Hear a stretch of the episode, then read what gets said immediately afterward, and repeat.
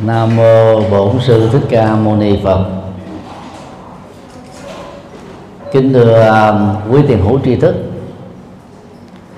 Chủ đề khóa tu một ngày an lạc lần thứ ờ, 342 là nuôi dưỡng tính tâm.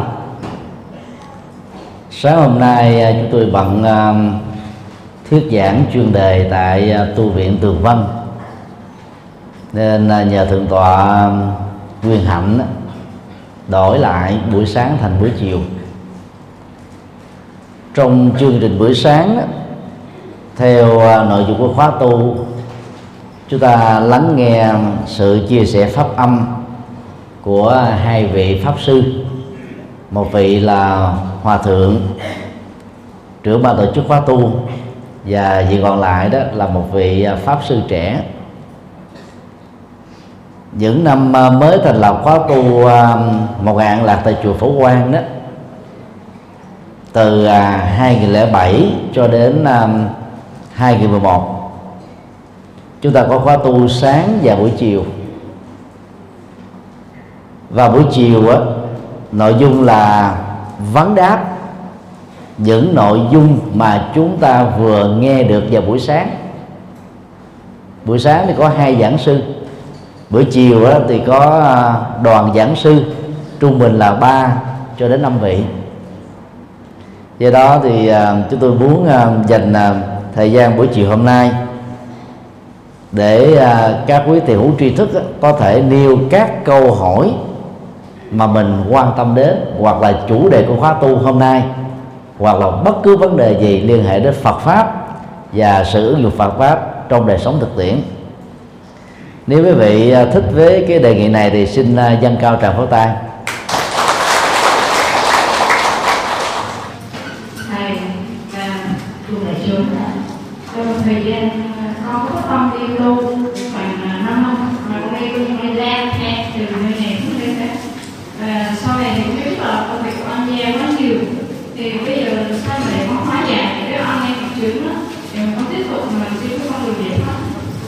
À, đây là câu hỏi về niềm tin trở thành một vị tăng sĩ.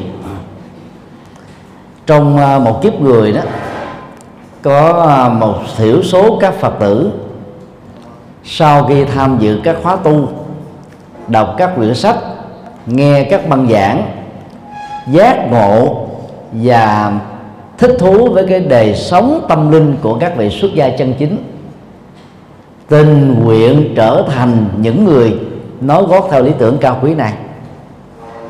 Nhưng không phải ai có kỳ vọng cao đẹp đó đều biến ước mơ của mình trở thành hiện thực. Cô phật tử vừa đưa ra tình huống đã 5 năm theo đuổi mục đích này mà vẫn chưa thành công. Vì các quan gia và nghiệp trước mà quan gia đó là cái gì? Nghiệp chướng là cái gì đó thì người đặt câu hỏi không có nêu ra. Thì trên tinh thần uh, chung chung đó đó chúng tôi xin nêu ra những cái uh, suy nghĩ để chúng ta kết thúc các cái chướng ngại để có thể thẳng tiến trên con đường lý tưởng mà mình thấy rằng là không có lý tưởng nào về sự lập nghiệp ngoài đời có thể ngang bằng hoặc là cao quý hơn. Điều một không chỉ dừng lại ở việc xác tính niềm tin xuất gia. Xác tính niềm tin xuất gia trước nhất đó ta phải khẳng định được rằng tôi có đủ phẩm chất cao quý mà một người xuất gia cần có. Sự uh, xác quyết này sẽ giúp cho chúng ta có được cái niềm tin. Và do vậy những lời chuyện nhỏ to tâm sự của những người tu thất bại, hoàn tục đó, không trở thành một cái đà cản làm giảm đi động lực và lý tưởng muốn xuất trần của chúng ta.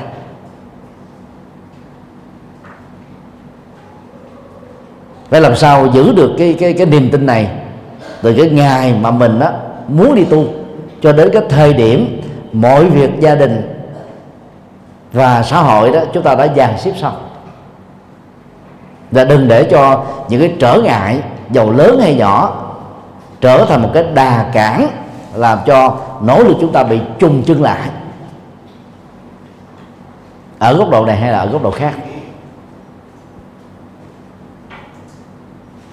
Ngoài việc à, xác định niềm tin, chúng ta cần phải có những nỗ lực thực tiễn để niềm tin đó trở thành hiện thực.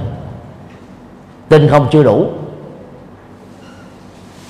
Điều này cũng giống như ờ, một sinh viên y khoa tin rằng cô ấy hay cậu ấy có thể trở thành bác sĩ trong tương lai, nhưng trên thực tế đó thì học không đến nơi, nỗ lực không đến chốn, thi cử thì bị rớt. Thì cái ước nguyện làm bác sĩ chẩn đoán bệnh, điều trị bệnh, mang sức khỏe và tuổi thọ cho người đời đó, nó chỉ đơn thuần là mơ ước thôi. Do đó đó, ta phải xác định rõ đâu là các chúa ngại vật mà mình tạm định danh nó là quan gia hay là chúa ngại vật. Và phải nỗ lực khắc phục vượt qua nó. Điều hai, đừng để hạt giống xuất gia đó bị chai lì bằng à, kinh nghiệm của cá nhân. Đi tu từ thở 14 à, tuổi, hoàn toàn không có lý tưởng. Vì trẻ thơ làm sao biết cái gì là lý tưởng? Thì vào chùa, nó có một cái gì đó thôi thúc, nó làm cho mình muốn trở thành các chú tiểu. Hỏi lý do tại sao thì không giải thích được. Còn ở người lớn tuổi đó, khi đã lập nghiệp, chúng ta bắt đầu giác ngộ lý tưởng cái sự lý giải của chúng ta về việc chọn lựa con đường đó nó rõ ràng hơn là những ờ, cô, cậu bé trẻ thơ. Lúc đó trong chúng tôi nó có một sức thôi thúc rất là lớn và ngày đi chùa đầu tiên về nhà nó xin bố cho phép đi tu rồi cha mẹ không đồng ý. Chúng tôi đã trốn gia đình mà đi và phải đi gần ba chục ngôi chùa. Chỗ nào cũng từ chối hết. Cuối cùng mới có được một chỗ tiếp nhận đó là cái nguồn động lực mà. Nó làm cho chúng ta gần như là có rào cản gì chúng ta cũng không có có, có sợ hãi nữa. Cứ nỗ lực bằng mọi giá để vượt qua thôi. Vượt qua đến lúc nào thành công thì mới dừng lại. Như vậy cái công việc mà người có cái cái cái niềm tin xuất gia đó là gì? Điểm mặt chỉ tên đâu là các cái trở ngại mà mình đang vướng phải. Và cái nghệ thuật để khắc phục được nó. Đối với chúng tôi cái khó khăn lớn nhất là gì? Cha không cho phép. Mẹ đó thì bất đắc dĩ phải chiều theo. Rồi chúng tôi đã phải rời khỏi nhà. Rời đây mai đó đi tìm chỗ này tìm chỗ đó cho đến lúc đó, được rồi. Ở tạm tập sự rồi. Cho đến lúc nào thầy chủ trì yêu cầu đó, phải dẫn cha mẹ đến thì mới về thuyết phục mẹ. Và mà phải lén lút à, không gặp cha chỉ gặp mẹ để dàn xếp cái việc đó thôi.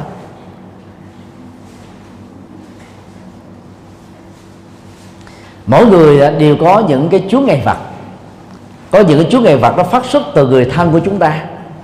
Còn đối với những người có vợ có chồng đó thì chúa ngày vật lớn nhất đó, là phải làm sao thuyết phục cho người bạn đề đó quan hệ chấp nhận ủng hộ một trăm phần trăm. Để cái khế ước hôn nhân này được kết thúc. Thì việc xuất gia đó mới trở nên hợp pháp. Bằng không đó chúng ta làm liều mạng giấu cái thân phận có gia đình của mình vào chùa xuất gia thì hoàn toàn sự xuất gia đó là phi pháp. Cả người tiếp nhận cho chúng ta xuất gia và bản thân của đương sự xuất gia đó đều vi phạm giới luật của nhà Phật. Cho nên đó, phải nỗ lực để kết thúc cái khế hôn nhân đó thì đó mới là hợp. Và đừng đặt à, thầy bổn sư của mình vào cái tình thế khó xử khi à, vị này hoàn toàn không biết về cái hoàn cảnh gia đình cái động cơ đi xuất gia của mình. Điều ba, vượt qua những trở ngại mang tính bản năng. Đây là cái khó nhất mà người xuất gia cần phải hướng về. Khó nhất của đời sống xuất gia là sống độc thân mà không cô đơn. Độc thân á, nó thuộc về cái không gian. Mình ở một mình và ngủ trên một chiếc giường, gọi là chiếc đơn. Về bề ngang nó khoảng 8 tấc, chiều dài khoảng mét tám chỉ nằm ngủ một mình thôi, để chấp nhận cái cái cái sự đơn độc. Không cần à, người bạn đồng hành, là vợ hoặc là chồng hay là tình yêu. Nhưng không cô đơn nó thuộc về thái độ tâm lý. Có rất nhiều người sống ở trong một cái tập thể đông, nhưng mà vẫn cảm thấy lạc lõng, cô đơn, bơ vơ. Và cần đến một cái cái tình yêu, tình thương, sự hiểu biết, cảm thông, tri kỷ của người khác. Còn người xuất gia có lý tưởng đó thì phải vượt qua được cái trạng thái cô đơn này. Sống cô độc nhưng không cô đơn. Mà muốn như thế đó, thì chúng ta phải tìm kiếm những giá trị niềm vui cao lớn hơn. Khoái lạc giác quan. Khoái lạc giác quan đối với người tại gia đó, đỉnh điểm nhất của đó là tính dục trong quan hệ tình yêu và vợ chồng. Và người xuất gia rồi phải làm sao tìm kiếm được, trải nghiệm được, thành công được trong các niềm vui cao cấp hơn. Thì lúc đó đó, chúng ta sẽ không bị nổi cô đơn về thái độ tâm lý, cuốn trôi mình trong các cái khoái lạc mang tính dễ vui. Và điều đó có thể làm cho chúng ta thất bại trong à, đề tu của mình. Cho nên là nếu như chúng ta thành công được trong việc à, khắc phục cái nhu cầu mang tính bản năng và biến nó trở thành cái nguồn từ bi lớn, thì tất cả các trở ngại còn lại đối với người tập sự xuất gia chỉ là trở ngại nhỏ thôi. Do đó đó, cần đến gặp các thầy, các sư cô có kinh nghiệm tư vấn, thành công về vấn đề xuất gia để chúng ta chia sẻ được đâu là cái nguyên nhân mấu chốt, đâu là cái nguyên nhân hỗ trợ của cái mình gọi là quan gia và nghịch cảnh đó. Để mình đi tới phía trước thôi. Năm năm là quá lâu để lâu quá đó cái hạt cái, cái hạt giống nó bị chai lì đi nó bị chết đi. Giống như là một hạt giống mình mình để trên mặt đất không có nước phân ánh sáng sự chăm sóc thì sau thời gian nó chết hoặc là nó sống một cách eo uột. Cái thời gian đầu đó hạt giống đó nó cần đến sự chăm sóc có phương pháp và bài bản của chúng ta. Thì đó là ba điều mà những người à, muốn xuất gia nên suy nghĩ kỹ. Và điều cuối cùng đó cũng là điều rất quan trọng đó chúng ta phải xét thấy rằng là giữa đời sống xuất gia thoát ra khỏi cái nhu cầu tính dục làm những việc cao thượng để phụng sự nhân sinh và đời sống tại gia đó là hưởng thụ các khối lạc giác quan à, thành tựu phước báo theo hướng bền vững để phụng sự cho đời. Chúng ta thấy lý tưởng nào là thích hợp nhất với mình. Sở thích đó, đôi lúc là tạm thời. Bởi vì ờ, trong cái hoàn cảnh bị khổ đau bị chán nản, bị mệt mỏi, bị căng thẳng, hoặc là có một sự cuốn hút nào đó về Phật pháp nhất định. Chúng ta muốn từ bỏ hết mọi thứ để trở thành người tu. Nhưng rồi á, cái sở thích đó đó, nó sẽ nhường bước lại cho những cái cái hấp lực lớn hơn. Sao đó? Cho nên nếu chúng ta phát xuất từ động cơ chỉ có sở thích đơn thường á, thì đi tu khó bền. Nó phải được xác lập bằng lý tưởng cao quý chẳng hạn như à, thái tử tất đạt đa từ bỏ cơ hội làm vua, tình nguyện trở thành nhà tâm linh, rầy đây bay đó để giác ngộ thành phật là cái công việc độ sinh. Đó là lý tưởng, chứ không phải là sở thích. Làm thế nào để xác định rằng là mình có lý tưởng, xuất gia? Cái đánh giá xem là mình sống có bình dân không, có lòng vô ngã vị tha không, có tâm cao thượng từ bi nhân ái thương người cứu đời không có ờ, thái độ hài hòa cởi mở bao dung hòa hợp đoàn kết không? Có tinh thần phụng sự độ sinh không? Có thái độ ờ, tình nguyện sung phong không? Có cái niềm vui trong việc phụng sự tha nhân không? Nếu những cái câu trả lời đó đều là có hoặc ít nhất là 60% trong số đó là có ta nên biết rằng hạt giống của người xuất gia đó đã có sẵn ở trong uh, cuộc đời của mình này thì việc đi tu như thế rất là dễ thành công còn câu trả lời là không. Hoặc là yếu ớt thì việc đi tu đó nó mệt mỏi, chậm chạp, chậm tiến bộ hơn là những vị xuất gia có lý tưởng khác. Và nói tóm lại đó, bất kỳ một, bất kỳ một trở lực nào, nếu chúng ta có phương pháp, đều có thể đủ niềm tin để chiến thắng và vượt qua. Và phải xác định với cuộc đời của mình rằng là tôi là một trong những người thành công cho bất kỳ những nỗ lực cao quý nào để chúng ta không có trùng bước đến 5 năm là quá dài. Vì kiếp người với cái quỹ thời gian ngắn ngủi trì khoảng 5 năm là trì khoảng quá lâu. Những quyết định đó sáng suốt là đôi lúc nó chỉ có à, vài phút thôi. Khi mà con người không còn cái à, lo lắng căng thẳng sợ hãi buồn rầu thiếu dứt khoát à, hoài nghi thì lúc đó đó cái sự quyết định của con người dựa vào lý tưởng và nhân quả cho nên có người chỉ quyết định trong vòng dài tích tắc thôi. Nhưng mà cái lý tưởng đi tới phía trước của họ đó nó bền vững cho đến vài chục năm thậm chí là cuối một kiếp người. Ngàn nghĩ phương tây có câu uh, uống lưỡi bảy lần trước khi nói. Như vậy là quá chậm do dự chần chừ thiếu dứt khoát. Mà cái đó là gì là con đẻ của vô minh. Chứ người mà sáng suốt ta nhìn đâu ta thấy rõ nhân ở chỗ nào, duyên ở chỗ nào, quả ở chỗ nào, dẫn mình đến đâu, và cái gì mình sẽ đạt được nếu chúng ta đi trên con đường đó. Ta thấy thấy rõ giống như là thấy những thứ gì đó trong vân tay, ở trong lòng bàn tay của mình, chứ mình đâu còn do dự nữa. Còn người do dự, chần chừ, đứng trước và băn khoăn đứng trước hai dòng nước, thì người đó thường là để nước trôi. Không đạt được dòng nào hết đó. còn người dứt khoát đó, người ta quyết định cái gì đó là nó rất là rõ, lộ trình họ đi rất là bài bản. Sắp xếp ờ, việc gia đình ờ, việc công ty ờ, việc quan hệ xã hội, xong đâu vào đó hết là bắt đầu lên đường liền. Rất nhanh. Và kết quả cũng rất là tốt. Xin đi câu hỏi khác.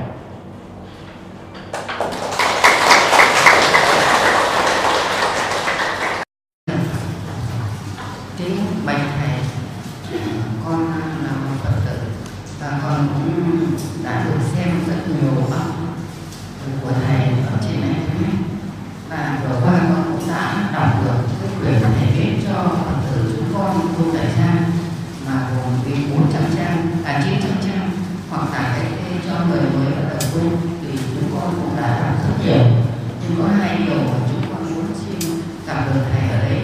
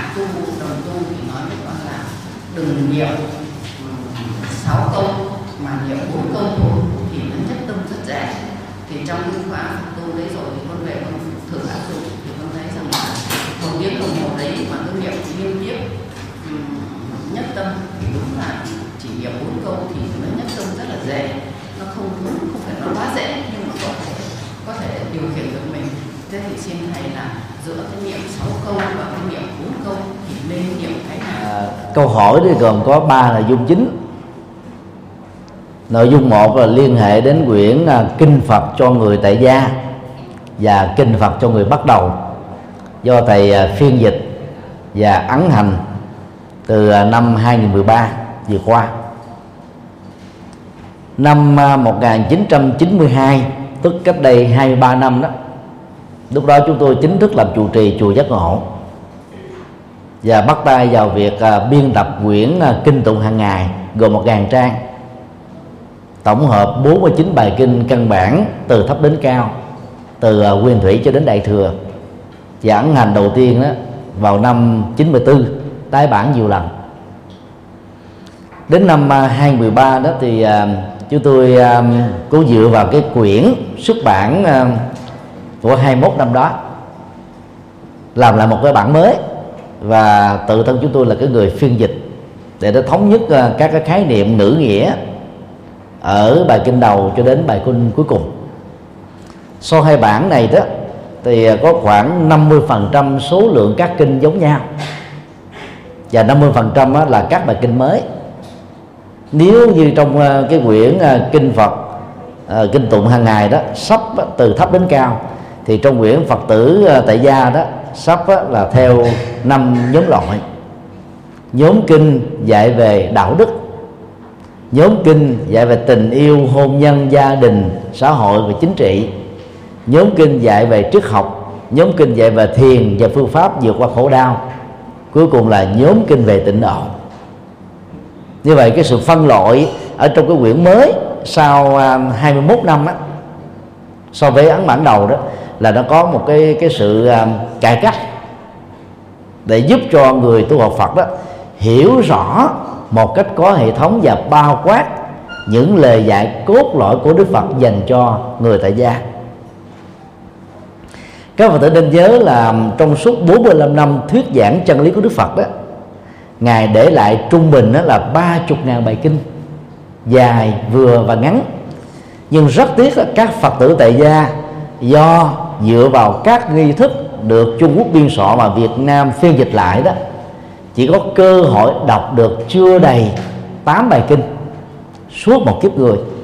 Từ đó kiến thức của chúng ta về những lời Phật dạy đó quá giới hạn dẫn đến cái tình trạng mù chữ Phật pháp tập thể. Cho nên uh, xuất bản uh, uh, quyển kinh tụng hàng ngày năm 92 và kinh Phật cho người tại gia năm 2013 đó, chúng tôi chỉ có mục đích duy nhất đó là làm thế nào để giúp cho các phật tử tại gia có một tấm bản đồ tu học phật toàn diện hơn. Và có một cái hệ thống navi chỉ đường cho chính mình tốt hơn. Tại vì phần lớn các phật tử tại gia không hề biết đến cái mảng xã hội học, đạo đức học, triết học và và phương pháp để giải quyết nỗi khổ niềm đau. Vì chúng ta lệ thuộc quá nhiều vào các cái bài kinh nặng về tín ngưỡng. Đó là một cái thiếu sót lớn.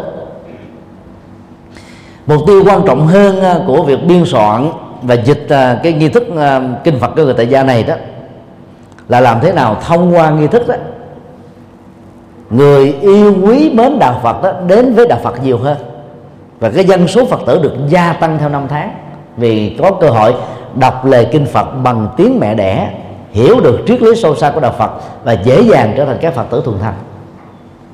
Theo thống kê của tổng cục thống kê Việt Nam á, vào ngày 1 tháng 4 năm 2009 tức cách đây 6 năm đó thì toàn nước Việt Nam trên dưới 90 triệu dân chỉ có khoảng 6 triệu 8 người là Phật tử thôi. Cái là số lượng Phật tử bị rơi rớt một cách khá đáng kể thảm hại chưa từng có trong lịch sử của Phật giáo tại Việt Nam 2.000 năm. Và nếu như chúng ta không thay đổi cái cái cái, cái cách thức tiếp cận đạo Phật thực tập đạo Phật truyền bá đạo Phật đó thì cái số lượng các Phật tử đó còn bị giảm dần nữa. Vì các chùa tụng âm Hán Việt Phật tử không hiểu. Phần lớn các bài kinh là thiên về tín ngưỡng. Và nó có cái yếu tố mê tín rất nhiều.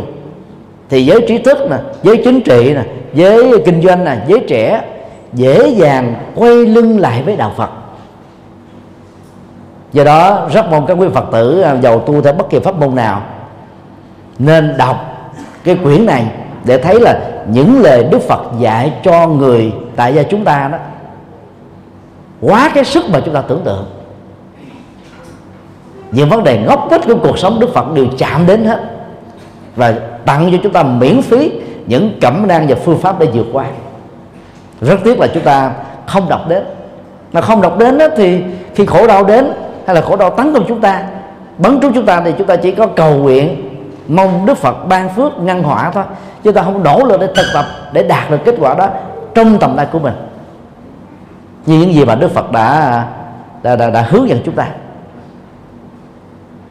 Mục đích ờ, làm các nghi thức chúng tôi không hề thích làm tổ sau khi mình chết vài trăm năm cũng không hề thích lập các pháp môn vì việc lập pháp môn đối với chúng tôi quá dễ.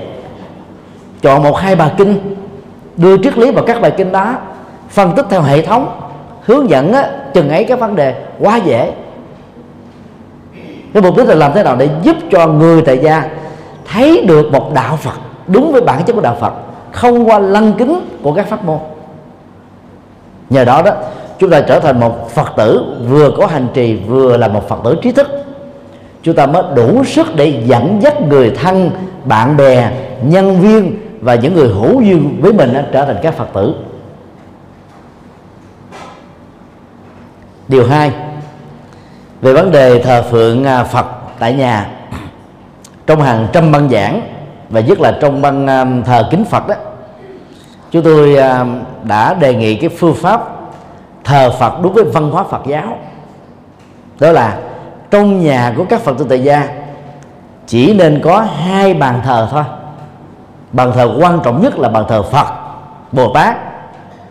Số lượng các tượng phật, nhiều hay ít, chủng loại các loại phật hay bồ tát, chất liệu liên hệ đến tượng phật phật đứng hay phật phật ngồi hay phật nằm hoàn toàn lệ thuộc vào sở thích của mỗi người thôi. Không có kiên cử gì hết. Và thờ phật là để chúng ta học hỏi các nhân cách vĩ đại của các đức phật thông qua đức hiệu của các ngài. Ví dụ như ai muốn á, bản thân mình và con em của mình có được bản lĩnh lớn từ bi lớn trí tuệ lớn phát minh lớn phụng sự lớn vô ngã lớn. Thờ phật thích ca ai muốn mình và người thân đó có được từ bi, thông cảm và vượt qua được nỗi khổ niềm đau, thờ bồ tát quan thế âm.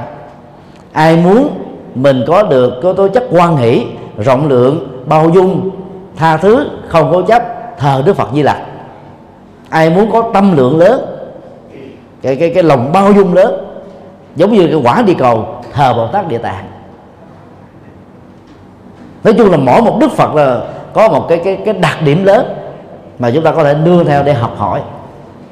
Bàn thờ thứ hai trong gia đình đó là bàn thờ ông bà tổ tiên, bao gồm cha mẹ đã quá vãng. Và chúng ta thờ một cách bình đẳng. Hàng ông nội bên vợ, bên chồng là ngang cấp nhau. Hàng cha mẹ bên vợ, bên chồng là ngang cấp nhau. Hàng ông cố ông sơ là ngang cấp nhau. Giữa hai bên, đừng bắt trước theo nho giáo. Nho giáo quy định đó cô dâu ở trong nhà chồng, không được quyền thờ phượng cha mẹ ruột mình đã quá giảng trên bàn thờ của gia tiên nhà chồng. Đó là một phân biệt đối xử rất là tồi tệ. Còn phật tử tại gia là chúng ta thờ bình đẳng. Cha mẹ chồng cũng như là cha mẹ ruột, cha mẹ ruột cũng giống như cha mẹ chồng hay cha mẹ vợ. Không có phân biệt đối xử gì hết á. Và chỉ cần có một bát hương là đủ rồi. Không có nhiều như miền bắc, mê tín gì đâu toàn bộ các thần linh còn lại, bao gồm thần tài, thổ địa, táo quân, củ thi quyền nữ quan thánh đế quân dân dân chúng ta đem vào chùa gỡ cho các thầy chủ trì giải quyết dùm cho mình. Cũng không thờ bằng thiên nữa. Đó là phật tử biết nuôi dưỡng tính tâm chân chính, không còn mê tín gì đâu mà nói sợ hãi nữa. Vì theo đức phật đó, thượng đế chưa từng có thật các thần linh đó, thực tế cũng chưa từng có thật thiên á, là con người ngoài hành tinh. Atula là con người ngoài hành tinh. Nhân á, là con người trên địa cầu. Như vậy thiên atula nhân ba chủng loại con người khác nhau. Ở các địa cầu khác nhau thế thôi. Chẳng có thần gì hết như kiểu trung quốc đã dịch. Atula là thần nóng tánh. Còn thiên á, là những vị thần ở trên trời có cánh bay đó là hoàn toàn mê tín không đúng đạo phật. Những nhân cách vĩ đại bảo vệ đất nước dựng xây đất nước phát triển đất nước thì khi chết đó, người ta tôn thờ vị đó như là thần thành hoàng. Đó là cách chúng ta tôn quý những người đã đóng góp cho quê hương xã tắc được bền vững thôi. Chứ thực tế đó những người đó sau khi chết theo lời Phật dạy tái sanh liền ngay lập tức vì cái phước thiện, họ đóng góp cho cõi đời là quá nhiều. Còn đâu mà ngồi trong các đền đình miếu để được chúng ta cúng giếng đâu. Do đó đó, chúng ta vẫn thờ các vị đó, không với tư cách là thần, mà với tư cách là những người hữu công với quê hương, để chúng ta giữ cái truyền thống yêu nước cao quý đó. Vì Việt Nam chúng ta là nước bị xâm lăng trong à, ba uh, năm lịch sử đó Việt Nam đã bị Trung Quốc xâm lăng 66 lần suốt hơn một nghìn năm. Và đô hộ chúng ta là một nghìn năm đúng. Pháp đã đô hộ chúng ta gần 100 năm. Nội chiến có sự can thiệp của Mỹ gần 30 năm hàng ngày. Cái, cái à, một đất nước mà có lịch sử quá nhiều chiến tranh như thế đó chúng ta cần phải sản sinh ra nhiều anh hùng dân tộc như là phù đổng thiên vương chuân rất trương nghị trần hương đạo à, lý thường kiệt vân vân. Chúng ta phải tôn thờ các vị đó và do vậy thay vì thờ ông quan công chúng ta hãy thay thế trần hưng đạo hoặc lý thường kiệt hoặc trương trắc trương nghị hoặc à, phù động thiên dương hoặc tất cả những vị này. Người việt nam mà thờ tướng trung quốc là bán nước quan công còn chưa được tất cả người trung quốc tôn thờ, nhất là những người đi theo ý thức hệ chính trị, đối lập lại với lưu bị ở trong tàu quốc chí. Có lý gì mà người việt nam, có nền văn hóa việt nam, tổ tiên việt nam, đất nước Việt Nam độc lập chủ quyền dân tộc khỏi Trung Quốc và đi thờ ông tướng của Trung Quốc, mà đất nước đó đã từng có một nghìn năm đô hộ chúng ta và 66 lần xâm phạm cái chủ quyền độc lập chủ tộc của đất nước chúng ta? Rất vô lý. Còn các thần linh còn lại, như vừa nói, phần lớn có gốc rễ từ Trung Quốc hết, từ nho giáo hết. Người Phật tử mà thờ các thần ngoại đạo là lạc quẻ rồi. Cho nên á, trong mỗi nhà chỉ nên có hai bàn thờ thờ phật và thờ ông bà tổ tiên. Thờ ông bà tổ tiên để uống nước nhân nguồn. Với các thế hệ đã khai sinh sự sống cho chúng ta với tư cách là con người, một phước báo rất lớn và lớn nhất ở trong các loài hình sự sống. Vấn đề thứ ba đó là niệm phật và tụng kinh. Như thế nào là đúng và thời lượng bao nhiêu là vừa phải. Có lẽ đó cô đặt câu hỏi đó lẫn lộn giữa cái cái cái uh, danh hiệu Phật bốn âm tiết sáu âm tiết với bốn câu và sáu câu niệm Phật. Người Trung Quốc có thói quen văn hóa tứ tự tức là một thành ngữ điện tích nằm ở trong bốn âm tiết thôi. Bốn chữ mỗi một chữ là một âm tiết để thể hiện cái sự xúc tích tạo ra cái phần điệu nhạc điệu cho thi ca làm cho người ta dễ thuộc dễ nhớ ấn tượng ở trong văn học. Còn người Việt Nam mình á, là không có cái nền văn hóa đó. Mặc dù mình có thể tham khảo cái văn hóa tứ tự đó. Thứ hai người Trung Quốc á, giống như một số ngôn ngữ trên thế giới gọi trỏng tên một nhân vật được mình tôn kính không xem là trịch thượng hay phạm thượng ví dụ như một đứa cháu trong nhà, gọi ông cố, ông sơ mình đó bằng tên, thì được xem là thân mật, gần gũi. Còn trong nền văn hóa Việt Nam cái đó là tối kỵ. Do đó đó người trung quốc gọi a di đà phật là chuyện bình thường. Vì văn hóa, ngôn ngữ của họ là thế. Nhưng mà đối với người việt nam mình kêu là phật a di đà ơi, phật a di đà ơi, thì cái cảm thắng từ ơi vô đây chúng ta thấy nó dị hợm lắm chữ nam mô có hai âm tiết. Nó chẳng mất thêm là là là được một à, giây rưỡi của động tác niệm. Nó có nghĩa đen là gì?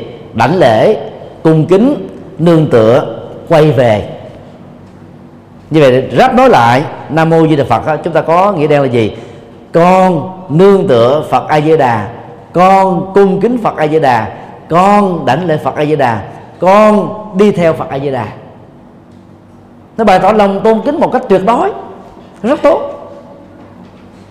Tiết chi có hai âm tiết mà làm cho mình đó là không bày tỏ lòng tôn kính được. Còn lúc mà đọc á, tại vì cái cái ngữ âm bốn chữ đó, nó dễ nhớ. Ai với đà phật? Ai với đà phật? Ai với đà phật? Còn kia mình nam mô a di đà phật cũng được vậy, hấp dẫn hơn nữa. Đó là thói quen.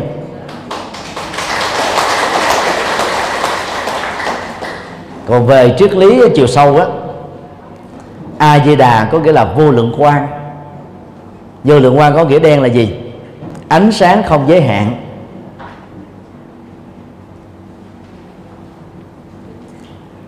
Và theo nghĩa bóng á, ánh sáng tượng trưng cho trí tuệ. Là trí tuệ là ánh sáng quan trọng nhất dẫn đường soi lối cho chúng ta trong cuộc đời. Như vậy là khi niệm danh hiệu này đó bằng à, triết học đó, chúng ta sẽ hiểu như thế này là con nương tựa tuệ giác không giới hạn. Tức là không còn là danh từ riêng của Phật A Di Đà nữa. Tuệ giác không giới hạn là tất cả Phật nào thuộc quá khứ, hiện tại, vị lai đều đạt được giống như nhau. Và khi niệm con nương tựa tuệ giác không giới hạn, lúc đó chúng ta nêu ra một cam kết là con đạt được tuệ giác đó. Con sống với tuệ giác đó con trở thành tuệ giác đó đó là một cái cam kết rất lớn để chúng ta học hỏi ở cái, cái, cái đức tính cao quý của Đức Phật A Di Đà người Trung Quốc thì có những học thuyết là niệm nhanh niệm chậm. Niệm nhanh nó giống như là chạy. Và là theo cái lý thuyết này đó người niệm sẽ không tạo cơ hội cho bất cứ một tạm niệm nào can thiệp vào xen lẫn vào vì nó quá nhanh nhanh đến độ là tâm mình đó phải chạy theo cái danh hiệu Phật đó. Và cột tâm vào danh hiệu Phật đó liên tục, đến độ là không còn cái thời gian nào để nghĩ tưởng đến các sự vật, sự việc, con người đối tượng khác. Nhờ đó mà chúng ta đạt được chánh niệm. Còn học thuyết đối lập lại đó là niệm thật là chậm, để bày tỏ lòng tôn kính, để thực hiện cái sự quán tự của chúng ta về danh hiệu của Đức Phật và các biểu tượng phát xuất từ danh hiệu này. Có người đó thì khích lệ đó là ngồi tĩnh tọa để niệm Phật. Có người khích lệ đó, đi kinh hành niệm Phật. Có người khích lệ đó, đi như là vũ tóc như là chạy để niệm Phật. Các phương pháp đó đều có đủ ở tại Trung Quốc. Thì theo sở thích của người chủ trương mà cách thức niệm Phật có thể khác nhau. Cốt lõi về sự niệm Phật mà các Phật tử tại gia cần nắm đây là phương pháp giúp chúng ta được chánh niệm. Chấm hết. Chánh niệm nghĩa là mình ý thức được cái tâm của mình. Qua các cái động tác đi, đứng, nằm, ngồi, mình biết rõ được cảm xúc mình, tâm tư mình, thái độ mình và nhận thức của mình. Để chúng ta làm chủ được nó, sai sự đó đi theo cái chủ đích tích cực, cao quý mà đến nhân văn của chúng ta. Đừng cương điệu chức năng của niệm phật. Cầu gì được đó. Vì cái đó không có thật. Nghĩa câu nói của hòa thượng tịnh không như là niệm phật một câu phước sanh vô lượng, lại phật một lại tội diệt hà sa mang tính phương tiện để dụ những người ham phước báo trở thành phật tử vào chùa tu thôi. Chứ không phải là tuyên ngôn chân lý. Còn tuyên ngôn chân lý đó, đức phật đã dạy, muốn có công đức loại gì chúng ta phải gieo nhân trồng loại đó. Ví dụ như ờ, trong phòng này vào ờ, tháng 12 tại Sài Gòn nếu không mở máy máy lạnh lên á thì nó khoảng là 29 độ. Cho nên chúng ta muốn à, cơ thể mình được thoải mái chúng ta phải mở máy điều hòa lên mở quạt nhẹ nhẹ để cho cái khí lạnh nó nó được lan tỏa khắp phòng đó là chúng ta đang nỗ lực làm đúng cái chánh nhân và tạo đúng thuận duyên để có được cái khí hậu thích hợp cho chúng ta ngồi thoải mái suốt một cái thời điểm tu. Chứ còn niệm danh hiệu phật á thì cái phòng này đang nóng không không vì thế mà trở thành lạnh hay là mát được. Chúng ta nên nhớ như thế. Niệm để chúng ta không phải bị bức rứt bởi cái khí uh, quá nóng hoặc là quá lạnh đó. nó làm cho tâm mình nó được tập trung lại yên lắng lại không vọng động nữa thế thôi cho nên các phật tử tại gia không cần phải niệm quá nhiều ở trong một ngày. Có nhiều người ngồi niệm từ sáng cho đến chiều tối. Thời giờ đâu làm các việc khác. Chúng ta còn có trách nhiệm gia đình, trách nhiệm xã hội. Các thầy, các sư cô tổ chức các khóa tu đó. Vì biết là các phật tử bận rộn, lâu lâu mới có được một ngày tu, hoặc là ba ngày tu, hoặc bảy ngày tu. Cho nên trong cái ngày tu đó đó, có thể là dành nó là 6 tiếng 8 tiếng niệm phật cho mình tập trung. Chứ điều đó không có nghĩa là ngôi chùa đó ngày nào cũng niệm phật giống như thế. Các thầy tu ở chùa đó ngày nào cũng niệm phật như thế. Không có đâu. Các thầy ở các chùa có phân công người tụng kinh đó, hai tư sáu thì miễn được ba năm bảy. Người tụng kinh buổi sáng thì miễn được buổi chiều. Người tụng kinh đó buổi trưa miễn được buổi tối. Người buổi tối được buổi chiều. Người ta còn đó là điều động cái cái thời gian thích hợp để còn học Phật pháp làm Phật sự rồi trực nhật ở trong chùa hàng ngày làm những công việc cá nhân đó chứ không phải lúc nào cũng tu giống như trong cái thời gian khóa tu đâu. Chúng ta phải nhớ như thế để chúng ta không quá xa đà, quá đô ở trong việc tu. Quá đô trong việc tu nó làm cho mình là mua hết tất cả mọi thứ. Và cái đó là lạc quẻ. Và tương tự cái việc đọc tụng kinh đó đối với các phật tử tại gia một ngày một giờ là quá chuẩn à nếu người đã về hưu hoặc là tạm thời đang thất nghiệp, cái quỹ thời gian của mình hàng ngày nó nhiều hơn những nhân vật còn lại trong gia đình. Chúng ta có thể dành thêm nhiều thời gian để đọc thêm nhiều kinh sách Phật. Cái đó đáng được khích lệ. Chứ còn à, hàng ngày mình còn đi làm.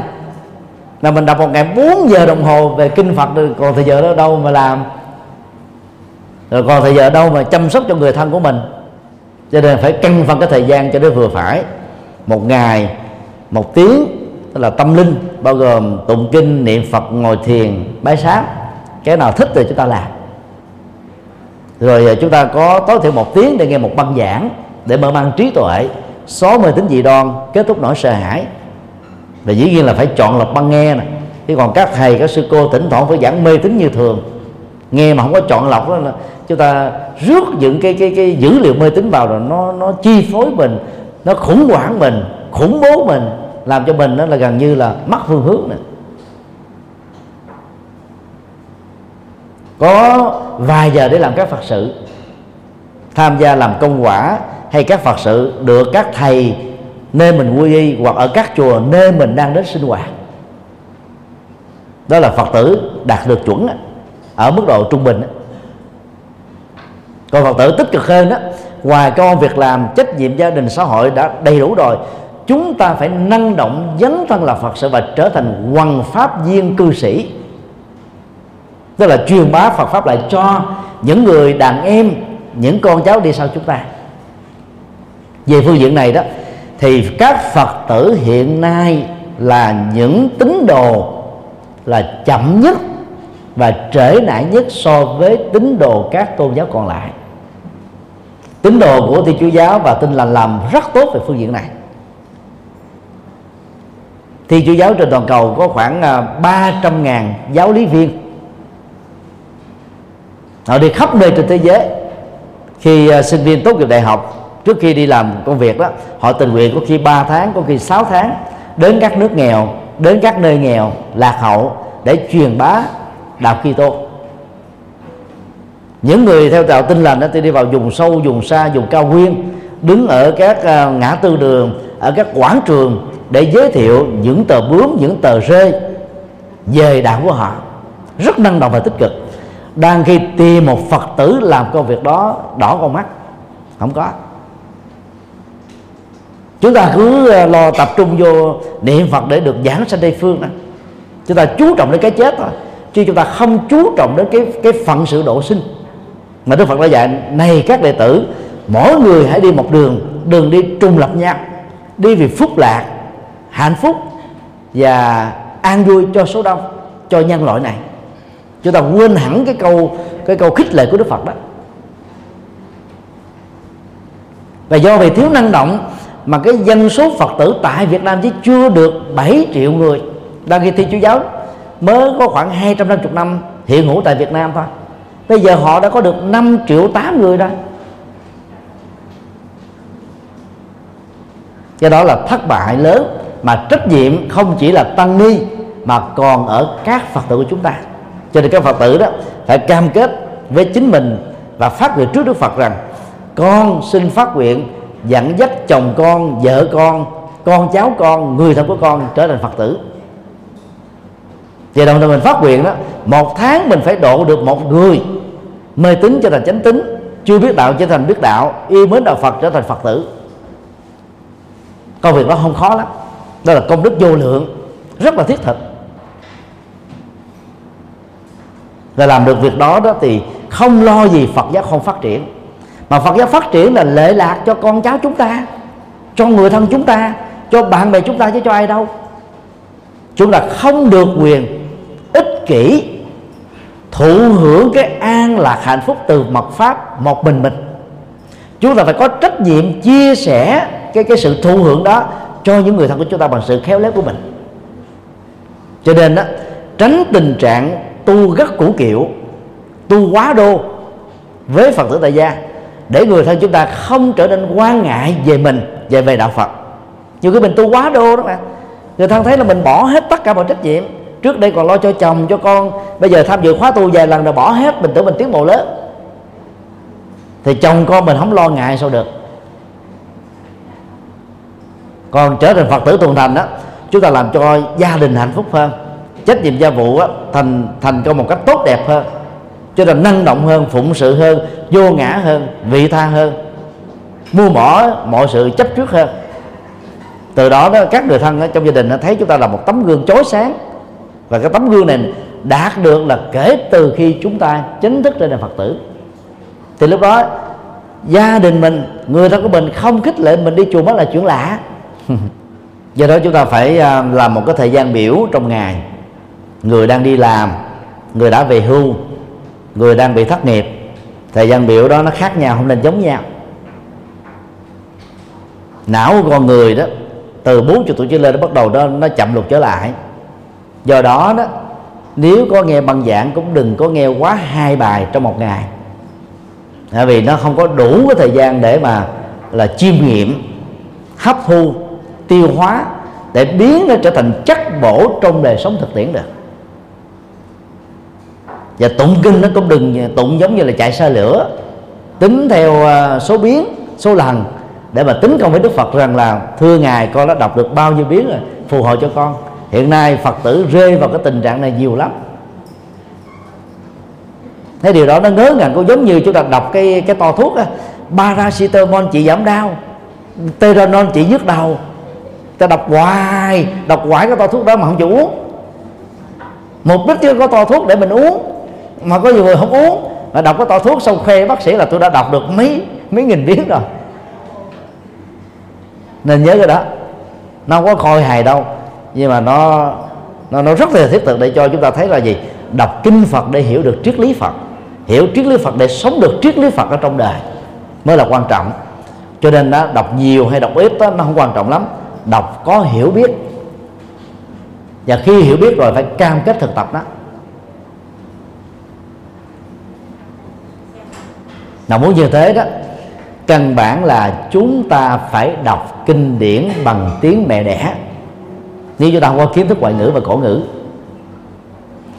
Chùa giác ngộ từ năm à, 2005 đó, thấy được cái nhu cầu mới này, cho nên đã à, xung phong đi đầu về việc tạo ra ấn bản đại tạng kinh bằng âm thanh dưới dạng sách nói thì hiện tại á, là toàn bộ kinh điển Phật từ Bali dịch ra tiếng Việt A Hàm dịch ra tiếng Việt. Một số kinh điển đại thừa lớn như là đại bát nhã pháp hoa hoa nghiêm niết bàn địa tạng a di đà vân vân đã được âm thanh hóa rồi. Và dài trong quyển sách Phật học cũng đã được âm thanh hóa. Ngoài ra thì cũng có nhiều cái tổ chức khác nỗ lực làm tương tự. Cho nên là chúng ta có được cái mảng kinh sách Ờ, Phật pháp bằng âm thanh. Vừa làm việc nhà, vừa đi xe, mà vẫn có thể vừa nghe kinh, nghe pháp được. Rất là thuận lợi. Ai có ổ địa cứng thì đến chùa giác ngộ, gỡ ngày trước, hai ngày sau đến lấy. Miễn phí. Còn ai có internet tại nhà đó thì à, vào trong trang web chùa giác ngộ com có đủ hết. Để chúng ta nghe và khích lệ những người thân mình cùng nghe. Nhớ là nghe kinh có nghiền ngẫm đừng nghe kinh cầu phúc. Nghe kinh thì tâm được bình an. Phúc muốn có được cái cái loại nào thì phải làm đúng cái nhân của loại đó. Thì đó là một vài à, nội dung trả lời hơi dài để chúng ta hiểu rõ hơn về vấn đề. Để xin à, đi câu hỏi khác. Chắc à, cô quan hỷ dương cho người khác không sư thích ca mâu ni kính bạch thầy chúng con thường ở nhà thường thờ đức phật của sư thích ca mâu ni nhưng mà lúc niệm phật thì lại niệm phật a di đà xin thầy cho chúng con biết sâu hơn cái vấn đề này. Nam mô a di đà phật. Đó là câu hỏi hay nhất trong ngày.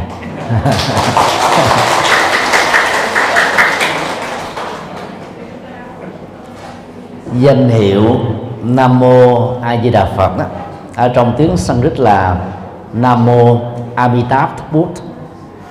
Đó là phát âm đúng với cái ngữ âm của người ấn độ người trung quốc á, giới hạn về ngữ âm cho nên không thể phát âm chuẩn được các từ ngữ có gốc rễ tiếng nước ngoài như là người Việt Nam. Người Việt Nam chúng ta có thể phát được đó là sáu thanh ngang bằng hỏi sắc ngã nặng. Trung Quốc chỉ được có bốn thanh thôi. Còn các cái phụ âm kép á, người Việt Nam có thể phát âm được nhưng mà người Trung Quốc rất khó trong việc phát âm các phụ âm kép trong tiếng Sanskrit là Nam mô Amitabha Bút. Mà Trung Quốc phiên âm là Nam mô A Di Đà Phật. Nó xa lạ hoàn toàn. Thế kỷ thứ nhất trước Tây lịch, tức là 500 năm Đức Phật qua đời mới có danh hiệu Đức Phật A Di Đà và kể từ khi à, du nhập sang Trung Quốc, vào thế kỷ thứ nhất sau Tây lịch sau đó đó là đến thế kỷ à, thứ năm đó, thì à, tịnh độ tông phát triển rất mạnh. Thì danh hiệu Đức Phật A Di Đà đã được các chùa tu theo tông tịnh độ sử dụng như là một cái văn hóa giao tiếp ở cửa miệng. Rất là thông dụng. Ví dụ à, khi gặp nhau các phật tử chào các thầy là a di đà phật đủ là nam mô di đà phật. Các thầy cũng là lịch sự chào lại bằng sự chấp tay nở nụ cười tươi. Nam mô a di đà phật. Đó là một văn hóa giao tế rất đẹp. Xảy ra tại các chùa theo tịnh độ tông. Trung Quốc thì có 10 tông phái. Ngoài tịnh độ tông có thiền tông, mật tông, pháp hoa tông, hoa nghiêm tông, niết bàn tông, luật tông, tam luận tông, vân vân. Ở các ngôi chùa thuộc chính tông phái còn lại khi gặp nhau các phật tử không hề chào nhau các tăng ni không hề chào nhau bằng danh hiệu nam mô di đà phật. Vì có phải tông chỉ có đạo mình có, có tông có tông mình đâu? Tại Việt Nam đó có thể nói là trên 95% các chùa theo tình độ tông. Bao gồm chùa của các vị lãnh đạo cao cấp nhất của Phật giáo Việt Nam hiện tại chính vì thế mà à, các chùa đó ở trong điện thì chính yếu là thờ Phật thích ca. Nhưng mà trong giao tế gì đó là cái niệm Nam mô A Di Đà Phật. Cho là nó nó gắn kết với cái cái văn hóa của tịnh độ tông. Trên 50% dân số Phật tử trên thế giới thuộc các nước uh, theo à, Phật giáo Nam truyền bao gồm Tích Lan, Miến Điện, Thái Lan, Lào, Campuchia hoàn toàn không bao giờ chào nhau bằng niệm Nam Mô Di Đà Phật vì người ta đâu có tôn thờ và đâu có tin sự hiện hữu của Đức Phật này. Thời Đức Phật đó, niệm Phật là một trong sáu phương pháp niệm để đạt được chánh niệm. Ngoài niệm Phật ra còn có niệm chánh pháp, niệm tăng đoàn, niệm đạo đức, niệm bố thí và niệm kết quả tái sanh vào các hành tinh để làm con người ngoài hành tinh. Và theo Đức Phật đó bất kỳ ai niệm sáu đối tượng vừa nêu đó, đúng cách đều đạt được chánh niệm để tâm mình được bình an. Và khi niệm Phật đó, thì lúc đó Đức Phật hướng dẫn đó là niệm 10 đức hiệu của Ngài, bao gồm Như Lai, bậc đến như vậy và đi như vậy. Ứng cúng đáng được toàn thể nhân loại trên cuộc đời này cúng dường vì nhân cách cao thượng và vĩ đại của các ngài chánh biến tri là bậc tuệ giác biết rõ từ thế giới con người sự vật nghiệp quả. Thì kiếp sau mọi thứ trên đời. Minh hạnh túc là tuệ giác và đạo đức đã thành tựu một cách trọn vẹn, không còn tì vết. Thiện thể khéo vượt qua nỗi khổ niềm đau, khéo vượt qua sanh tử để trở thành bậc giác ngộ giải thoát. Thế gian giải là hiểu được bản chất của cuộc đời từ dục giới, sắc giới, vô sắc giới. Từ phàm phu cho đến thánh. Điều ngự trưởng phu là thuyết phục được các bậc tri thức, các bậc quân tử, các nhà khoa học, các nhân sĩ đại tài ở trong nhân loại này. Thiên nhân sư xứng đáng làm thầy của con người và con người ngoài hành tinh. Phật, bậc giác ngộ trọn vẹn, giác ngộ tự thân và giác ngộ tha nhân thế tôn là được cả thế giới này tôn kính. Đó là mười đức hiệu. Phật quá khứ trước đức phật thích ca, phật hiện tại tức phật thích ca, phật vị lai là các đức phật còn lại đều có đầy đủ 10 đức hiệu vừa nêu. Không phật nào hơn phật nào, không phật nào kém hơn phật nào. Nhưng mà khi sang trung quốc đó, thì người ta không còn niệm 10 đức hiệu, tức là danh từ chung chỉ cho các đức phật nữa người ta biến cho ta thành danh từ riêng và chỉ giới hạn trong việc nam mô a di đà phật thôi. Cái đó cũng không thành vấn đề gì vì bản chất của niệm phật giờ là phật nào? Chỉ để đạt được chánh niệm thôi. Niệm nam mô thích ca mâu ni phật hay là niệm nam mô dược sư phật nam mô uh, uh, di lạc phật hay là nam mô tỳ bà sa phật thì cũng để đạt được chánh niệm thôi. Do đó đó những tông phái còn lại người ta chẳng bằng tâm tại sao các hành giả tịnh độ tông niệm nam mô di đà phật? Vì đây là phật giáo chủ của thế giới tây phương. Mà những người tu theo tông phái này đang muốn hướng về. Do đó đó, các phật tử tu theo tịnh độ tông tránh các tình trạng cực đoan. Hiện nay nó đang xảy ra ở một số nơi. Một số chùa từ cực đoan đó, trên chánh điện không còn thờ phật thích ca nữa, chỉ còn thờ phật a di đà thôi đã có hiện tượng này rồi. Ở nhiều bàn thờ tại các tư gia, người ta đã trả các tượng phật lại cho các chùa chỉ giữ lại ảnh phật và tượng phật a di đà thôi. Cũng là cực đoan, nguy hiểm. Và có nhiều người cực đoan hơn nữa. Ở nhà bếp cũng dán ảnh phật a di đà ở cái tay cầm cầu thang cũng dán phật a di đà thậm chí ở cái cửa nhà vệ sinh cũng dán phật a di đà chỗ nào cũng phật a di đà hết. Đó là bội thực phật thì phải thờ ở bàn thờ. Chúng ta phải có cái gốc tâm linh riêng biệt để bày tỏ lòng tôn kính cao nhất của mình dành cho các ngài. Và khi đến bàn thờ Phật rồi đó, mọi chuyện gia đình, chuyện làm ăn, chuyện xã hội gác qua một bên hết. Chỉ còn là chánh niệm, đọc kinh, tĩnh tâm, thiền quán, niệm phật, bái sám thôi. Cái giờ nào việc đó, không gian nào công việc đó đó chính là chánh niệm do đó đó, chúng ta không nhất thiết phải niệm danh hiệu đức phật a di đà các phật tử phải nhớ điều này nằm lòng. Và đừng có cực đoan hóa. Những người tu theo tịnh độ tông thì ta thường cực đoan mà. Ờ, trong một cái bài sám do các tổ sư tịnh độ tông lập ra đã có bài sám như thế này. Phần lớn ai cũng thuộc. Thập phương tam thế phật a di đà đệ nhất. Mười phương các đức phật ở ba đời. Phật a di đà là số một chuyện đó là trái với phật học. Phật nào thì cũng giống nhau không có phật số 1, phật số 2, phật số 3 ở trên đếm xuống hay dưới đếm lên? Phật nào cũng có 10 đức hiệu. Đạt được sự tự giác một cách toàn mãn giống nhau hết á. Chứ vì người ta thiên vị phật thôi. Còn các đức phật nào có thiên vị? Bây giờ chúng ta thử hình dung đi.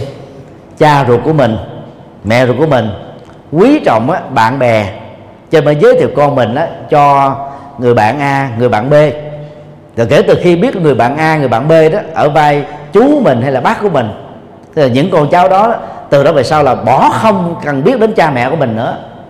Thì con cháu như thế thuộc về hạng hạng gì? Vô ơn. Phật Thích Ca rất độ lượng. Ngày hướng dẫn và giới thiệu các vị Phật khác cho đệ tử của mình được biết đến, được học hỏi. Nhưng mà bổn phận của chúng ta đó là đệ tử của Phật Thích Ca, vì ngài là nhân vật lịch sử duy nhất ở trên địa cầu này. So với các đức Phật còn lại. Vì các đức Phật còn lại là thuộc về các hành tinh khác, có phải thuộc hành tinh chúng ta đâu. Ngoài 10 đại đệ tử lớn và các vị thánh a la hán là các nhân vật lịch sử các vị bồ tát trong đạo phật đại thừa đều thuộc các hành tinh khác, chứ không thuộc về con người lịch sử của hành tinh chúng ta.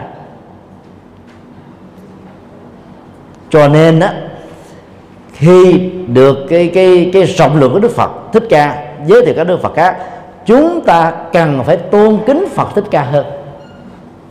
Vì ngài muốn đệ tử của ngài đó để học được ở nhiều Đức Phật.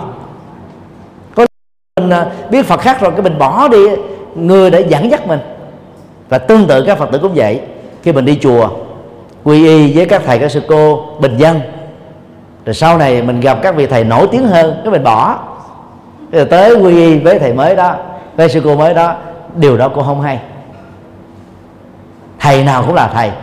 Và khi quy tăng tăng bảo là chúng ta chính thức trở thành đệ tử của tất cả các thầy, chứ không phải đệ tử của ông thầy, của sư cô ở ngôi chùa được chúng ta quy vị đó, đại diện tăng đoàn truyền giới pháp cho chúng ta chính thức là phật tử. Nên nhớ thế. Các vị xuất gia giàu là tăng thống của một giáo hội, hay là pháp chủ như là pháp chủ của giáo hội chúng ta, cũng là đệ tử của tam bảo. Đừng nói gì phật tử tại gia. Cho nên đó ở mỗi thời kinh, tăng ni và phật tử đều đọc giống như nhau là quy phật, quy pháp, quy tăng. Tức là hiểu được như thế để chúng ta bớt đi những cái cực đoan và phải thấy rõ được bản chất của niệm phật là đạt được chánh niệm. Thế thôi, đừng cường điệu. Do đó chúng ta phải nghiêm túc hơn trong việc tu học Phật một có, một cách có hệ thống, bài bản, đầy đủ. Cái đó là ăn chắc mặt bền. Do đó các vị phật tử cứ tập niệm nam mô thích ca mâu ni phật. Nó hơi dài. Có nhiều người làm biến có mấy âm tiết rồi bao nhiêu giây? Và có nhiều chùa thuộc về thiền tông, chẳng hạn như hệ thống của thiền sư nhất hạnh hay thiền sư à, thanh từ. Chẳng bao giờ có niệm danh hiệu đức phật a di đà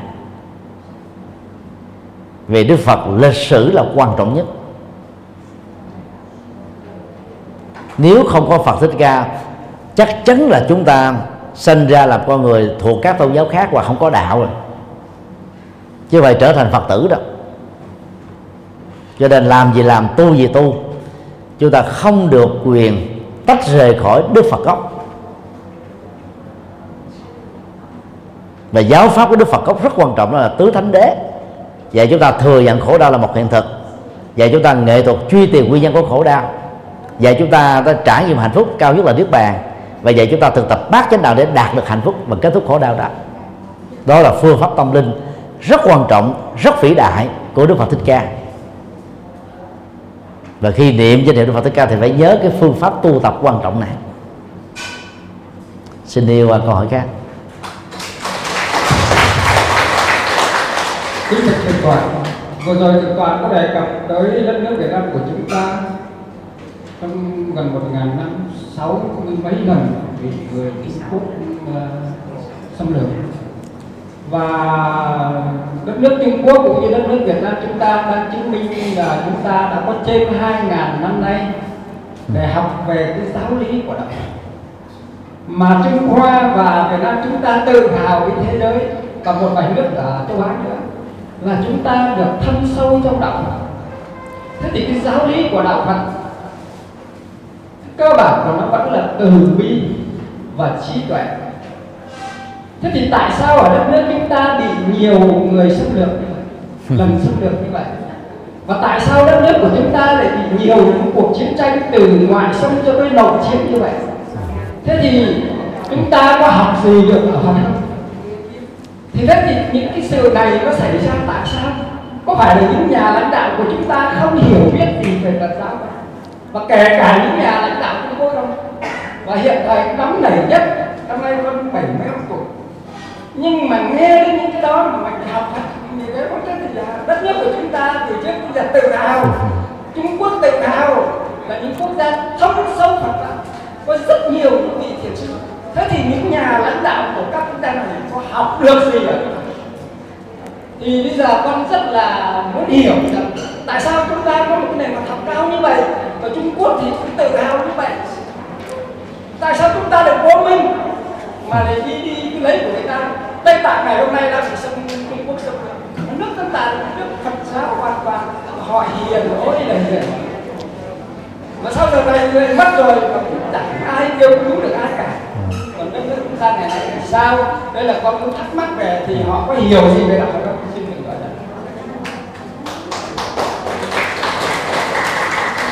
đây là câu hỏi à, đụng đến à, trái tim yêu nước của người Việt Nam. Có ba nguyên nhân dẫn đến tình trạng tại sao Việt Nam trong 3.000 năm lịch sử bị 66 lần Trung Quốc xâm lăng và 1.000 năm đô hộ. Thứ nhất đó, đó là vị trí địa chính trị của Việt Nam ở Đông Dương. Quan trọng về chiến lược chính trị thuộc hàng bậc nhất so với các quốc gia còn lại trong khu vực bao gồm Lào, Thái Lan, Campuchia và những nước lân cận khác trong đó có Miến Điện vân vân. Như vậy đó cái vị trí địa chính trị thuận lợi của chúng ta cũng chính là miếng mồi ngon làm cho các nước đó khi muốn chiếm Đông Dương thì đầu tiên phải chiếm đóng được Việt Nam. Cái thuận duyên và cái nghịch duyên đó nó nứt xuất xuất hiện cùng một lúc. Điều này nó cũng giống như là ở trên rừng đó cây nào tốt, cây quý và thẳng đứng đều bị chặt trước. Còn các các cây mà nó không có giá trị sử dụng nhiều đó, thì người ta để nó lại các cây què quặt các cây già cỗi, các cây xấu xí, các cây ít giá trị thì nó bị để nguyên, nó được để nguyên thôi. Cho nên đó chúng ta nên hãnh diện tự hào về vị trí địa chính trị của chúng ta ở trong khu vực. Nhưng chúng ta cũng phải hết sức cảnh báo vì phước và họa trong tình huống này đó, nó giống như hai mặt của một bàn tay. Có cái mu bàn tay thì lập tức chúng ta có cái lòng bàn tay và ngược lại. Điều hai, sự tham vọng bá quyền bành trướng của các đế quân Trung Quốc trong lịch sử 3.000 năm được tác động bởi lòng tham và sự si mê mặc dầu đó, trong số gần như năm mươi mấy vị vua của Trung Quốc đã từng giấy quân xâm lăng Việt Nam có những vị vua là Phật tử. Chúng ta phải thấy rất rõ rằng là cái lòng tham đã làm cho người ta không thực hiện được những lời dạy cao quý của Đức Phật.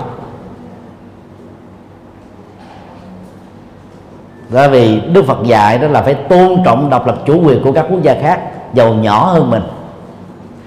Và đồng thời, Đức Phật cũng kêu gọi đó, đứng trước giặc ngoại xâm đó, lòng yêu nước của mỗi người Phật tử phải có trách nhiệm để bảo vệ cái biên cương bờ cõi của mình khỏi giặc ngoại xâm. Vì lòng tham, sự si mê đã làm cho các đế vương đó tấn công Việt Nam và muốn biến Việt Nam trở thành một tỉnh trực thuộc Trung Quốc. Như Việt Nam đã làm đối với Tây Tạng. Do vì à, tính anh dũng bất khuất, hiên ngang và mưu trí của người Việt Nam, mà Trung Quốc đã 66 lần nuốt vô rồi phải nhả ra một cách nhục nhã. Là lần nào Việt Nam đó cũng rất là lịch sự, hòa hoãn với Trung Quốc rồi các vua của Việt Nam biết tăng phận mình là nước nhỏ, vẫn nạp triều cống Trung Quốc để cho Trung Quốc hài lòng mà bớt đi các cái cuộc chiến tranh xâm lăng bên địa Việt Nam. Rồi những giai đoạn như là thời Lý, thời Trần cho thấy những cái ứng xử thông minh đó. Nhưng mà Trung Quốc không bao giờ dừng lại cái mộng bá quyền bành trướng này. Vì theo nhân quả mà Đức Phật đã dạy đó những con người đó làm vua khi chết đi lòng tham nó chưa tháo mở. Sinh ra tái sanh ở kiếp khác lòng tham nó tiếp tục được nuôi lớn. Cho nên đế chế nào của Trung Quốc á, trong lịch sử đó thì khi lên ngôi rồi thì cũng đi xâm lăng Việt Nam thôi. À, tính theo lịch sử đó cách đây khoảng 70 năm trở về trước đó thì trung bình 150 năm Trung Quốc xâm lăng Việt Nam một lần. Từ 66 năm trở lại đây đó là Trung Quốc đã xâm lăng Việt Nam á, là 6 lần rồi như vậy đó, tính theo thời gian đó, thì trong thời gian gần đây đó, cứ 15 năm Trung Quốc xâm lăng Việt Nam một lần. Cái tỷ lệ tăng trưởng gấp 10 lần so với cái thời gian trước. Đó là cái mối là là quan ngại lớn mà chúng ta không thể xem thường được. Năm 58 Trung Quốc tấn công Trường Sa. Năm 74 Trung Quốc chiếm Trường Sa khi Mỹ bỏ rơi Việt Nam Cộng Hòa. Vì lúc đó Trường Sa hay Hoàng Sa nó trực thuộc Việt Nam Cộng Hòa. Năm 79 khi Trung Quốc à, giúp đỡ Campuchia đánh bại Khmer Đỏ, Trung Quốc cả giận đem quân đánh và chiếm 10 tỉnh miền Bắc. Chúng ta phải tốn mấy chục ngàn mạng sống, mất 10 năm trời từ năm 79 đến 89 mới đánh đuổi Trung Quốc về lại đất nước của họ rồi mấy năm qua Trung Quốc đó là hạ đặt giàn khoan trái phép. Trong cái ờ, thêm lục địa thuộc về chủ quyền của Việt Nam mà thế giới thừa nhận. Chúng ta thấy cái cái cái cái sự tăng trưởng về lòng tham xâm lăng của Trung Quốc đối với Việt Nam á là không dừng lại đâu. Cho đó nó không liên hệ gì đến giáo lý Phật. Giáo lý Phật thì dạy người ta chuyển hóa cái đó, kết thúc cái đó. Nhưng mà những người tham lam á báo quyền đó người ta là cha đạp lên chân lý mà đi. Ta bắt bất chấp hết tất cả mọi thứ. Trung Quốc bất chấp cả thế giới này. Vẽ ra một con đường lưỡi bò chính đoạn quan tưởng để đập chiếm biển đông. Và bằng cách này đó 10 năm tới chúng tôi tin rằng là Trung Quốc là chiếm trọn gần biển đông này vì cái cái thế quân sự và chính trị của Trung Quốc ngày càng bành trướng trên thế giới những cái đảo mà Trung Quốc chiếm ở tại Hoàng Sa trở thành một cái căn cứ địa quân sự. Và một số đảo ở Trường Sa mà Trung Quốc đang chiếm đóng đó, đang được là quân sự hóa đang được ờ, phi trường hóa. Và đó nó trở thành những cái điểm tiếp viện rất quan trọng mà trong tương lai nếu có tấn công Việt Nam là chúng ta rất khó thắng được Trung Quốc như là ngày xưa chúng ta đã từng đánh bại 60 lần. Điều thứ ba đó là tiếng nói của Liên Hợp Quốc và thế giới trở nên mờ nhạt. Và chúng ta cũng chưa có vận động khéo léo cái sự ủng hộ của các siêu cường quốc đối lập lại với Trung Quốc để binh nhược Việt Nam trong tình huống này. Hiện nay à, Việt Nam có chủ trương đó là không liên minh liên kết với bất cứ một quốc gia thứ ba nào để chống lại Trung Quốc. Theo chúng tôi đó là một à, chính sách đó, chưa được hay lắm. Do đó cái cái cái cái sức mạnh chúng ta mà không có mà lại đứng một mình chúng ta dễ bị cô lập dễ bị xâm lăng dễ bị tổn thất dễ bị thất bại dễ bị thua. Dĩ nhiên là lãnh đạo của đất nước có cái, cái lý do riêng chọn một cái giải pháp là ôn hòa không muốn liên minh với mỹ trực tiếp để không tạo cái cơn giận tức của trung quốc dùng cái tình cảm dùng cái hài hòa dùng cái sự biết điều dùng sự dưỡng mộ để cho trung quốc gọi là bớt đi cái mộng báo quyền nhưng mà điều này đó có thể được chứng minh nó chưa chắc là nó thành công. Thì lịch sử xâm lược của Trung Quốc đã cho chúng ta một bài học là Trung Quốc không bao giờ bỏ được cái mộng bá quyền xâm lược đối với Việt Nam. Trong sách sử Trung Quốc ngày nay vẫn còn để Việt Nam là một tỉnh trực thuộc Trung Quốc. Thì hiện nay nó cũng có những cái học thuyết đó, rất là sai lầm đang lan truyền và một số tăng ni mình tiếp tay. Đó là học thuyết cho rằng đó lạc long quân á, là con của một vua của trung quốc. Như vậy việt nam là đàn em của trung quốc. Và trung quốc bảo vệ độc lập, việt nam bảo vệ độc lập chủ quyền đối với trung quốc là là hỗn hào với trung quốc. Đó là một học thuyết vô cùng nguy hại. Học thuyết này dẫn đến tình trạng bán nước. Việt nam chúng ta độc lập về chủng loại dân, về đất nước, về địa chính trị, về bản đồ thế giới được thế giới thừa nhận mấy nghìn năm rồi. Chúng ta chưa từng là em của Trung Quốc. Về phương diện dân tộc học, về phương diện nhân học, chúng ta đã từng bị Trung Quốc xâm lăng và xóa sổ ngôn ngữ chữ viết của mình. Chúng ta đã từng bị Trung Quốc xâm thực dân hóa, xóa sổ dân hóa Việt Nam để thay thế cái nền dân hóa của Trung Quốc vào. Các phần Việt Nam bị mất dần trong suốt một ngàn năm đô hộ của Trung Quốc và thế vào đó là các thần linh của Trung Quốc. Mối quan hệ hữu nghị giữa Phật giáo Việt Nam và Trung Quốc chưa đủ sức để cứu giúp Việt Nam thoát khỏi cái ách xâm lăng của Trung Quốc. Tại vì Phật giáo đó ít can thì vào chính trị. Và các nhà chính trị thường đâu có lắng nghe các nhà tôn giáo. Cho nên đó, những gì tất cả chúng ta nỗ lực cùng làm để ngăn chặn được tình trạng đó, chúng ta cần phải làm là một cách tình nguyện và sung phong. Và kết quả như thế nào thì nó đều hỏi đến ờ, cái nỗ lực tập thể và từng tình huống cụ thể thì mới có thể biết được. Nhưng à, nguyện cầu làm sao đó Trung Quốc đừng xâm lấn Việt Nam đừng xâm lấn à, thêm lục địa Việt Nam đừng chiếm thêm một cái đảo nào ở Hoàng Sa nữa ở Trường Sa nữa. Thì cái, cái hòa bình à, giữa Việt Nam và Trung Quốc mới có thể thực hiện. Lúc đó đó thì hạnh phúc mới vững bền được. Còn chiến tranh đó dầu là chiến vì chánh nghĩa cái tổn thất phần lớn vẫn nằm ở người dân thôi. Thời này mà đánh với Trung Quốc chưa chắc thắng đâu. Các cái thầy trước là chúng ta còn thắng bằng sự thông minh bằng sự bất khuất bằng sự khôn ngoan bằng sự dũng cảm. Thời này đó cái vũ khí hiện đại của Trung Quốc á, ngay cả còn chưa thua Mỹ Việt Nam mình là vũ khí thô sơ lạc hậu đấu sao nổi. Cho nên đó, mong làm sao đừng cho chiến tranh diễn ra.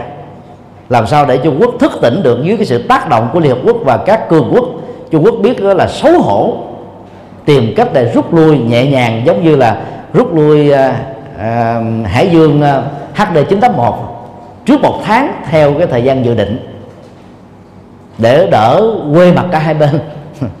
Thì cái đó cái hòa bình nó nó nó dễ thực hiện hơn. Có lẽ đây là cái hướng mà chính quyền chúng ta đang đi tức là tìm cái cách khéo léo nhất mềm mỏng nhất nhún nhường nhất tương dự nhất để cho Trung Quốc là cả bớt bớt giận. Và Trung Quốc ờ, có thể nhượng bộ Việt Nam, phần nào đó thì hy vọng rằng là chính sách đó, phương pháp đó, cái cái phương ờ, cái cái cách đi đó đó dẫn đến sự thành công.